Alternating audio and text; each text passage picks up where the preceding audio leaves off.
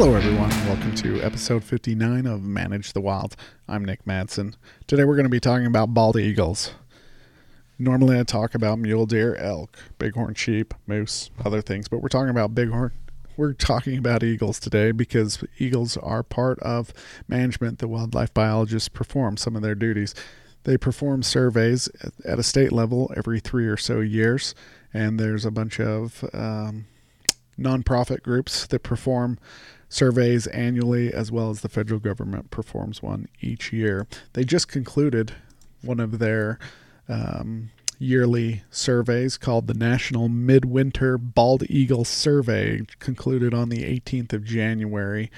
And their target dates are normally around the 6th or 7th, but they finished up. They've been performing that now for, oh, 44 years, roughly 1979. They've been doing this survey and it takes place all over the United States with hundreds of volunteers as well as um, people working within that field. Bald eagle surveys are important because back in the 1930s, there was an estimated 412 nesting pairs total. Before that, there was a lot more. Based on estimates, performed and mathematical models, they believe there was somewhere around 10,000 nesting pairs in 1782.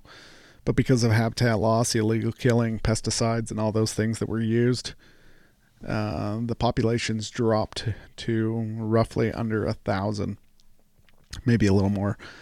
But then the Congress passed the Bald Eagle Protection Act in 1940, and then there's been a whole bunch of adjustments um, that have been done since then to this uh, Bald Eagle Protection Act. But populations are, when they were delisted or taken off the endangered species list in 2007, put them roughly at 9,789 breeding pairs.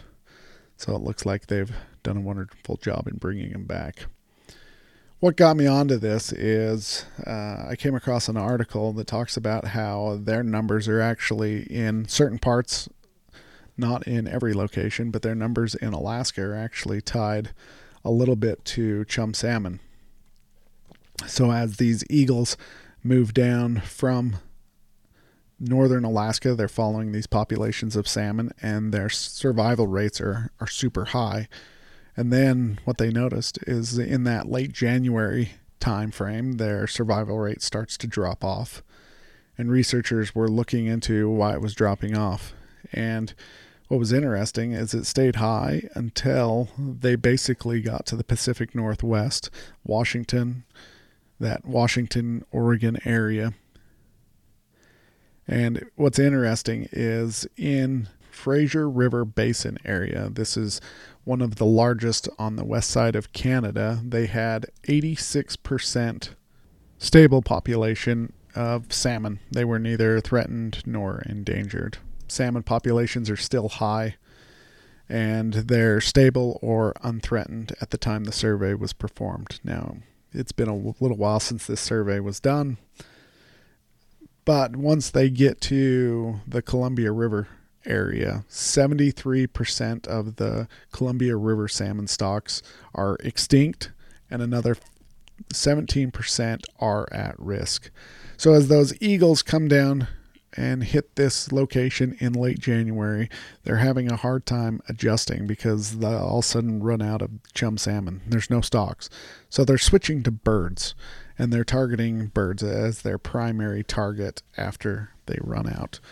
So, all things are tied together and you just see how much everything is interconnected as salmon populations are declined or reduced um, that's going to have a whole it's going to affect a whole host of issues, not just the eagles, but the nutrients they provide once they spawn in that stream and they're putting out all their eggs and things are feeding on their eggs as well as their dead carcasses are floating down and deteriorating and they're providing nutrients. There's so many things going on and these eagles it's it's just a, it's going to be a rough rough time for them if we allow these salmon populations to decline. I uh, while I was researching this article, um, I texted a couple of friends, and one of them um, is up in Alaska, is involved in sport fishing, and uh, I asked him what are his concerns, and he said that uh, serious habitat degradation in British Columbia and the Puget Sound will mean highly unlikely we'll ever see historic spawning again. That's the concern he has, is that as all these different factors come into play, all the different environmental factors that we have, as well as all the building and all those things, are we keeping the salmon in mind as well as all the other species? I know we're talking about eagles, but there's a whole host of things that would tumble and break apart if we start losing that salmon population, and eagles would take a heavy impact. All right, and on the final note, as we end this, uh, I just want to encourage you to get out there, volunteer, put your time out there, get involved with wildlife, have experiences with them. It's a fun opportunity, great opportunity. And there's multiple agencies that would take volunteers as well as non governmental, um, just conservation groups that are always looking to help wildlife. Go out, get involved, and be active in wildlife. All right, you guys, stay wild. Have a great day.